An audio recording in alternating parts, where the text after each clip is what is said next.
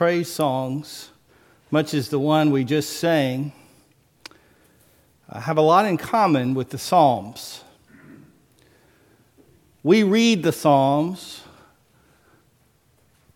and it's not, uh, not that the ancient Hebrews would not have read them, but they certainly sang them as well. They were prayers that were both spoken and sang and they were very personal.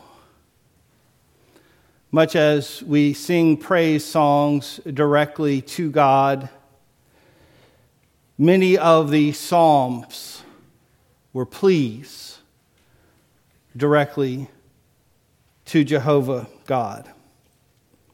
Psalm 25 is a psalm of David, directly to God a plea for deliverance and forgiveness. It was a time that David was calling out to God.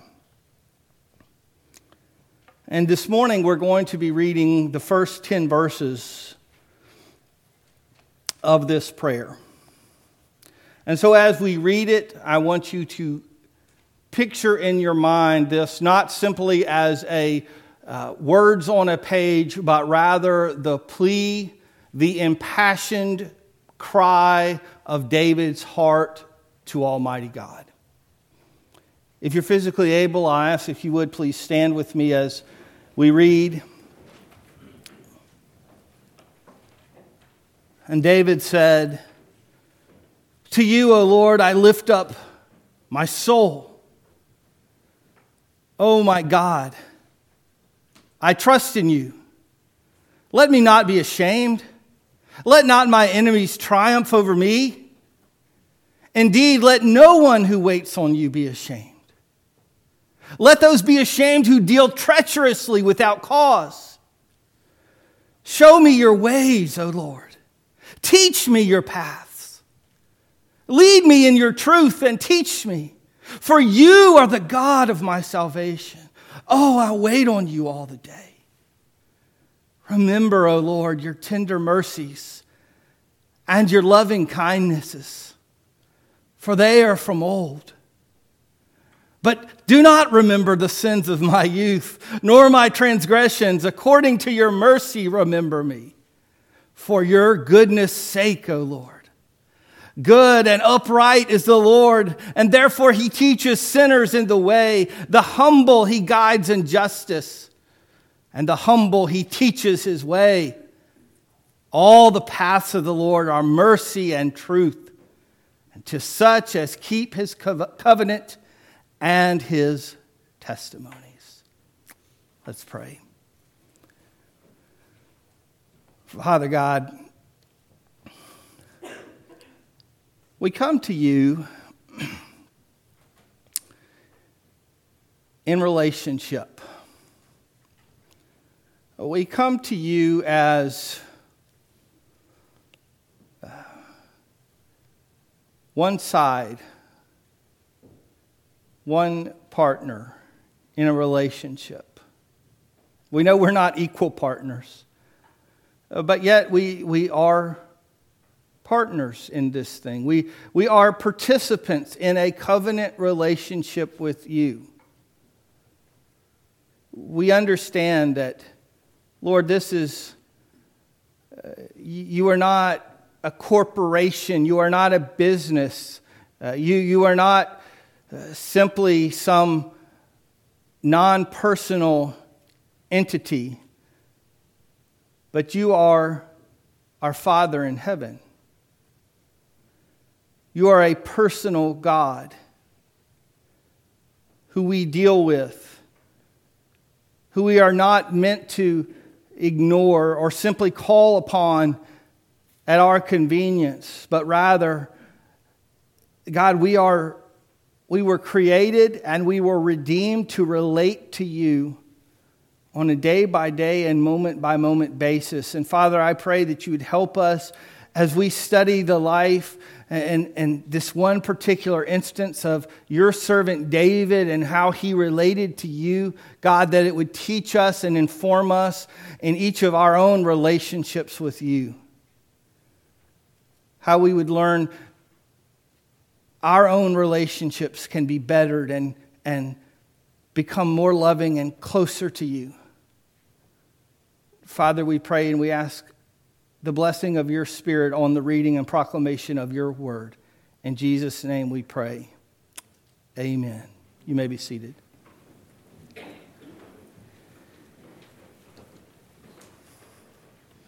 As I considered this passage, um, this prayer, and thought, how would we look at it today?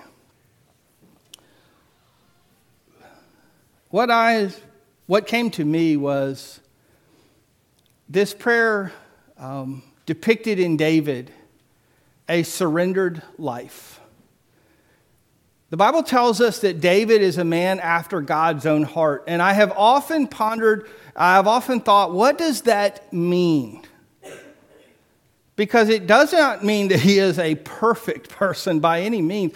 David screwed up a lot. And if there's anything that both bewilders me and encourages me, it's that fact that he can be a man after God's own heart and yet he can mess up an awful lot. Because the perfectionist side of me says, well, that can't be right, that he's a man after God's own heart. I want to see somebody like Daniel be called a man after God's own heart. Because Daniel's a person in Scripture that Daniel is basically Dudley Do Right. Daniel never messes up that you see. Daniel always does the right thing. I mean, we know he sinned because he's a human being, but in Scripture, we always see Daniel doing the right thing. Almost no other major biblical character do we see do, always doing the right thing. David does amazing stuff for God, and then David also screws up amazingly, messes up amazingly, sins amazingly. So, how is he a man after God's own heart? And so, that part of me, this perfectionistic part of me that says, oh, being a Christian is just always doing right and never messing up, it just kind of conflicts with that. It kind of says, blows my mind in that area. But then I have to look at, well, man after God's own heart. It's that though David got away from God at points. He drifted, he backslid, he got away from God at points in his life, but that his normal setting, the place where he normally was, his general inclination was to follow God's heart. When he was on the right path, that he was most of the time, he had a heart like God's. His life was surrendered to God. And when I look at this prayer to God, and it, he wasn't trying to show off, it was just his prayer, it was just his natural way of, uh, his natural inclination, his natural normal way of relating to God, but it just couldn't help but display his tendencies. It couldn't help but display his mindset and the way that he related to God. And in this prayer, to me, you see a sign of a surrendered life a life that was given to God. When you look at this first verse, it says, To you, O Lord, I lift up my soul. Now, other translations will say, I give you my life, or I, but the, the literal, tra- and that's a, that's a good translation because soul can be translated life, but he's literally saying, God, I, I give you everything. And when he says, I lift up my soul, the picture is of an offering. It is, I am giving it to you. Now, how did David end up doing the bad things that he did in his life? Well, the problem with us as living sacrifices that we're called to be, you know, Paul tells us in Romans chapter 12 that I beseech you, therefore, brethren, brothers and sisters, present yourselves as living sacrifices. See, regular sacrifices, the kind that you butcher and then stick on the altar, they're there. They're going to burn. They're going to waft up to the Lord. Uh, but living sacrifices, we can jump off that altar. You know, we're alive, and so we can get off of it. And that's how David went and messed up, and that's how we mess up. We say, we sing, I surrender all, but in our minds, we think, I surrendered all. That is, we think, oh, I said the words, I, I walked the aisle, I, I, my name's in a book, and, and I did all this and that. And we think, oh, I did a one time surrender, so I'm Therefore, I'm completely surrendered forever. No, no, no, no, no. The Bible does not say, uh, you know, I beseech you to do a one time for all surrender by being one time in one moment transformed. No, it says to renew your minds. That is a continual process of surrendering over and over. It is something we've got to constantly work at. And when any of us, like David, when we falter and we stop transforming our minds, we get instead, we get conformed to the world and we hop off the altar and we start doing our own things because we're not living that sacrificial, surrendered life anymore. But that's another message. So we're going to get back on a surrendered life today, though. What does it look like to have a surrendered life? I think we can see that in the words of David. And that's what I want us to talk about and think about today. Surrendered life that we see in the prayer of David, first of all, is trusting final justice to God. Trusting final justice to God. He says, Oh my God, I trust in you. Let me not be ashamed. Let not my enemies triumph over me. Indeed, let no one who waits on you be ashamed. Let those who be, let those be ashamed who deal treacherously without cause. I think David's a lot more honest than we are. Sometimes we're not honest about the fact that it bothers us the way other people treat us. It bothers us what others have done to us. And sometimes we pretend that it doesn't.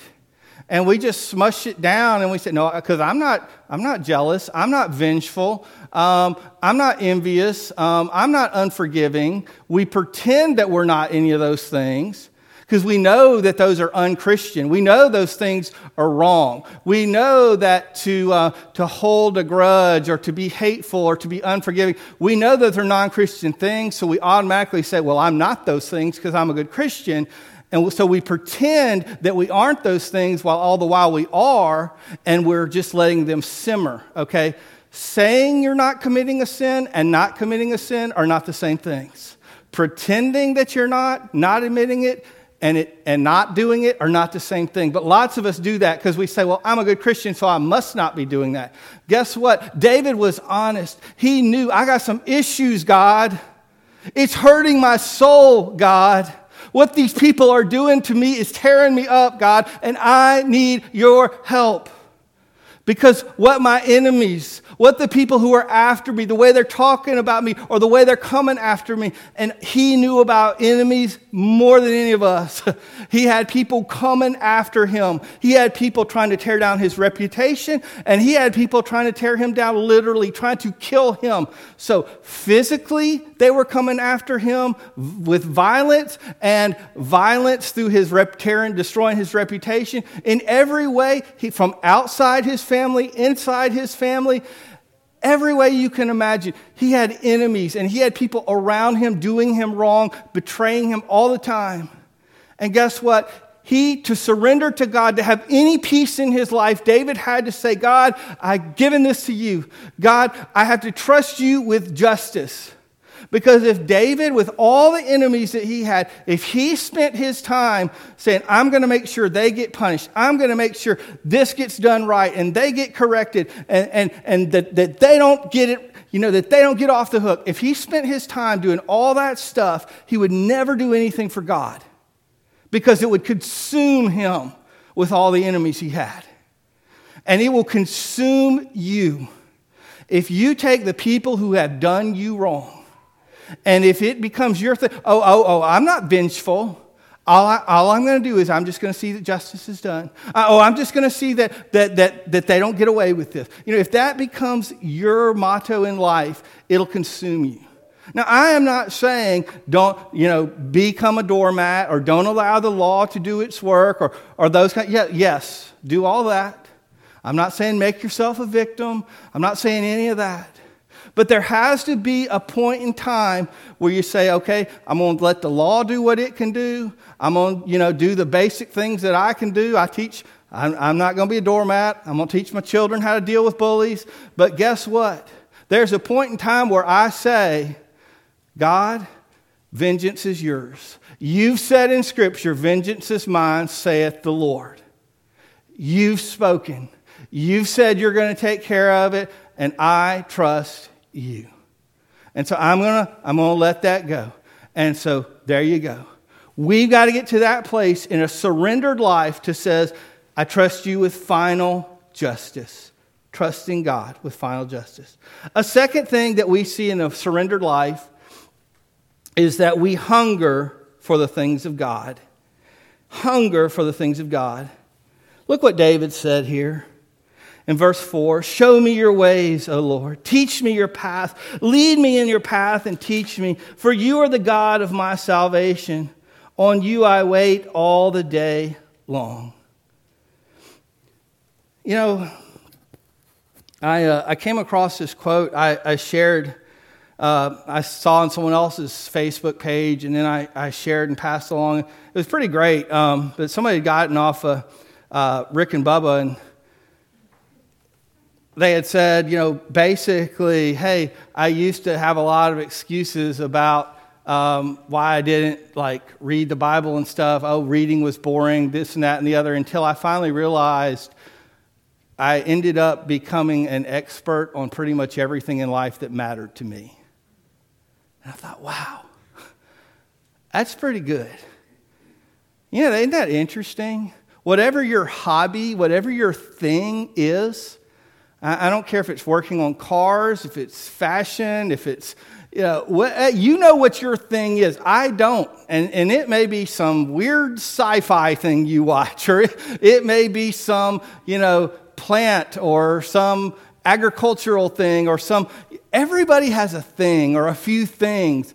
And those things that matter to you, you know more than anybody else about them. And, and in fact, you know so much that you generally know not to talk about them unless there's somebody else who's into that thing as much as you are, because you know you're going to bore, or a few of you don't know. And you just do bore other people. But most of you know I'm not going to talk about that thing unless I get around other people who are into that thing. The stuff that matters to you, you become an expert on it. And so it doesn't really even matter if you like to read or not. In fact, what historians will tell us is that back in the 1800s, most people only learned to read to read the Bible. That was their only reason to become literate in the first place. They weren't reading romance novels, you know.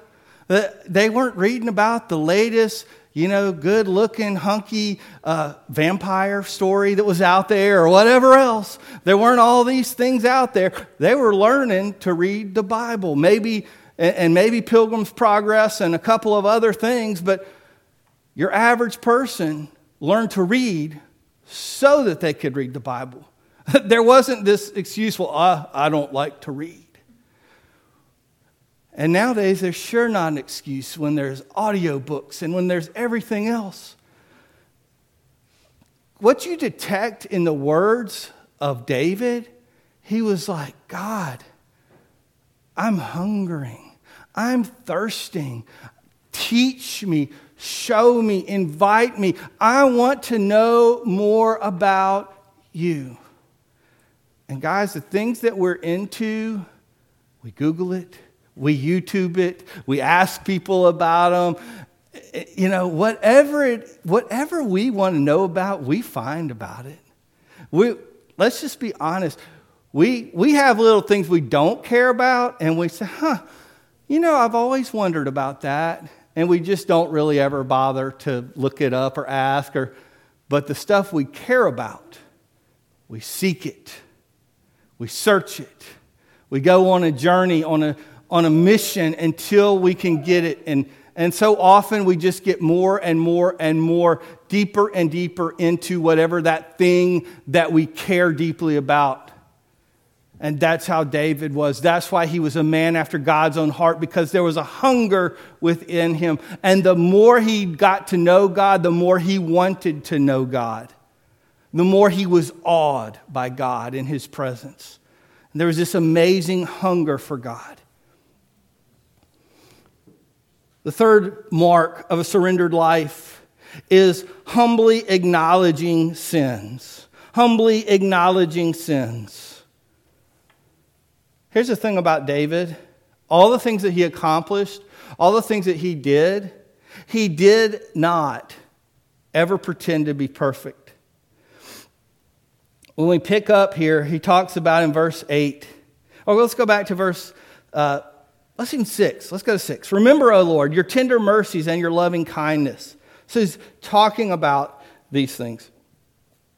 Do not remember the sins of my youth, nor my transgressions. Go to verse 8. Good and upright is the Lord. Therefore, he teaches sinners in the way. He's saying, God, you're good because you teach even somebody like me. Somebody who's messed up, God, you haven't given up on me. David's like, I'm not playing that perfection game. I'm not playing this pretend stuff. I'm not going to do it like I'm some holier than everybody else. I'm better, I'm more dignified. Remember when um, he had married Saul's daughter, Michal, was kind of the prize, so to speak, to, you know, anyway, we won't go into that whole story, but for a while they had a good relationship, and then things turned bad, and and she started getting hard hearted toward him. And, and he, had, he had entered into town and he was rejoicing and dancing when the, the, the Ark of the Covenant was coming back in to Jerusalem. And she said, Oh, look at you. You're so undignified, acting like this. You look like, like one of the servants. How can you, as king, behave like this? And David said, I'll become even more undignified than this. David said, I'm not worried about putting on a show.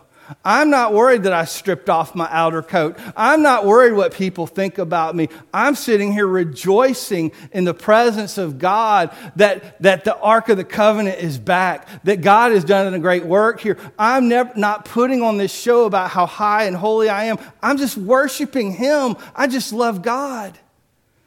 And David was never one to like try to put on a show and, and let me dress a certain way, let me act a certain way to, to meet up to everybody's expectations. He just loved God and he just worshiped God. And he was the first person to tell anyone, I'm a sinner. I sin. I mess up. I'm not putting on a front. I'm not pretending I'm better than anybody else. And I'm not making excuses for my sin. He wasn't one of those others, you know, like I'm a cool God follower because I sin sometimes. He was like, no, I sin and I hate it that I've sinned. And don't be like me when I've sinned. I had to, it's terrible that I've sinned. I hate how I've hurt people. I've had to confess it to God. Sin is terrible. Don't be like me when I've done that. It was a huge mistake. But thank God Thank God he's restored me. And that brings us to this final part of a surrendered life is celebrating God's mercy. You see, that's why he could go around and he could openly, humbly confess his sin because of God's mercy. He does that in just the same breath as he talks about his sin, he celebrates God's mercy. Those things went hand in hand with him. You ever been around somebody who never got over getting saved? I mean, have you really? You get around somebody who never got over getting saved. That is, the new didn't wear off. They're still actually excited about God's grace. Like they don't say, Oh, yes, I'm thankful for the grace of God. But no, they're really like, Man, God's grace. I can't even believe it with the stuff I've done, with the thoughts that I've thought, with the words that I've spoken, with the things, the life that I've lived. And somehow God still saved me. And somehow God still loves me today. And it's like, unlike most of us who seem to kind of get over God's amazing grace, even though we say it's amazing, when we sing about it being amazing, we've kind of gotten used to it and it's not so amazing to us somehow. David was one of those folks that he got saved and he never got over it. David understood that God's mercy and God's grace was something to be passionate, something to be amazed about. It was a wonder to him. He couldn't shut up. He was kind of annoying about it. People, okay, David, yes, God's good and everything. No, you don't get how good God is, he would say. You say he's good, but you're not getting it. Somehow it's not sinking in. I can tell when you say the word good, you don't say it like I do. You're not, you're not getting it. And David couldn't shut up. I mean, read through the Psalms. David didn't fake it. Now, sometimes he said, Oh, God, where are you? Okay? He wasn't faking it then either. He wasn't saying, Oh, God is tough, but I know it's still good. No, he was saying, God, where are you? I don't feel you. Okay? When he felt that way, he told God. But other times he was saying, God, you're so good. God, I'm amazed. God, you're so merciful. God, your grace is so good.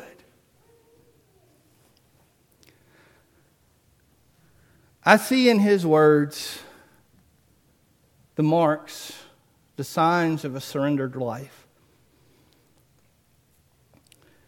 Now, the point is not that we take his prayer and necessarily copy it, and all of a sudden we'll be surrendered live Christians. It wouldn't hurt at all to pray through this prayer. And in fact, I think that's very biblical for us to take prayers in Scripture and pray through them, and, and maybe where our feelings differ from the feelings of, of the man or woman who's praying, say, Well, God, now I feel kind of like that, but I don't feel like this, or God, help me understand what they're saying there. I think praying biblical prayers is an awesome exercise in your relationship with God to draw closer to Him. But, but just understanding what He's saying, and God, He feels this way, and God, I, I kind of feel that same way too, but this other way, I'm not sure that I do. Maybe I should. God, help me. But maybe it gets us thinking, gets us doing that very biblical concept called meditating, not just skimming through, you know, okay, up. Yep, got my devotional time in today. Check that off. I can go on to the next thing. But actually looking and, and thinking, pondering deeply. You know what? We're used to pondering deeply about stuff. And so often it's trivial stuff, though people are like, ooh, I saw what happened last week on The Mandalorian, what's gonna, or WandaVision, or, or whatever this latest episode of streaming TV is, or, you know, or there's these people that see real life crimes and they get on the internet and like there's people without a job or maybe they have a job but they're not doing their job and at work they're, they're researching and they're trying to figure out a crime and they're accusing people and doing all this crazy stuff. Like people fixate and focus deeply on stuff they have no business focusing on. It's crazy. People focus on things all the time. But God says we should be focusing on His Word and His stuff. The best illustration I ever heard of biblical meditating is was, it was reminding us that it's not like the Eastern religion type of meditation which we hear a lot about, or sometimes called New Age meditation, which is clearing your, you know, crossing your arms and legs and making the mm sound and, you know, clearing your mind of into going into total nothingness. That's, that's not biblical meditation at all. Biblical meditation is instead of nothingness, emptying your mind, is filling your mind, is dwelling on God's word and filling yourself more and more with it. And the best illustration I ever heard of it had to do uh, with a cow. And, it, talked about how cows have, have these four stomachs. Is that really true?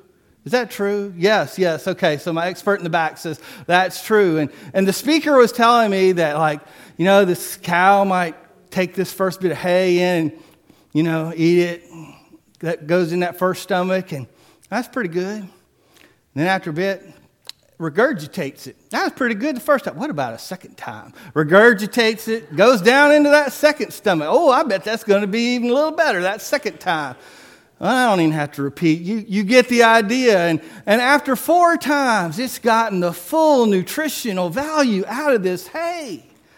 And the speaker was saying that's how we should be about God's word instead of being like speed readers trying to just check it off the list. Oh, yes. You know, I read through the Bible in 32 days. Aren't I an amazing super Christian? Instead, the idea is not how fast, but how deep. How can I get the most? How can I mine the depths of what God is trying to teach me through this passage? Now, reading through a book or through a portion or even through the whole Bible, that's an awesome, wonderful thing. And, and, God bless you if you're doing that. And that's a, that's a goal. And that's something some of you have done many times, or maybe you did it a certain time, and that's great. But getting deep into God's Word, going where He wants you to go, drawing closer to Him. And I just want to remind you, though, as you look at these, these things we've talked about today, about these signs of getting close, if you are doing them, or maybe you look back and you say, you know, I was once doing them, and maybe you've assumed that because you were one time doing them, that you've necessarily continued to do them, remember, all of us are living sacrifices. And that means we can all jump off the altar. And so to follow Christ, we have to do what he said, and that is daily we have to take up ourselves, our crosses and deny ourselves and follow him. That means daily we have to offer ourselves to God. Daily we have to let our minds be renewed so that we're not conformed to this world, which basically automatically happens passively. We don't have to choose. We don't have to wake up and say, okay, devil, okay, flesh, okay, world, take me over. From the biblical perspective, all we have to do is wake up and do nothing. And we're like on a conveyor belt that's marching us, moving us toward conforming to the world. Unless we wake up and start a new day and say, God, I'm intentionally offering myself to you.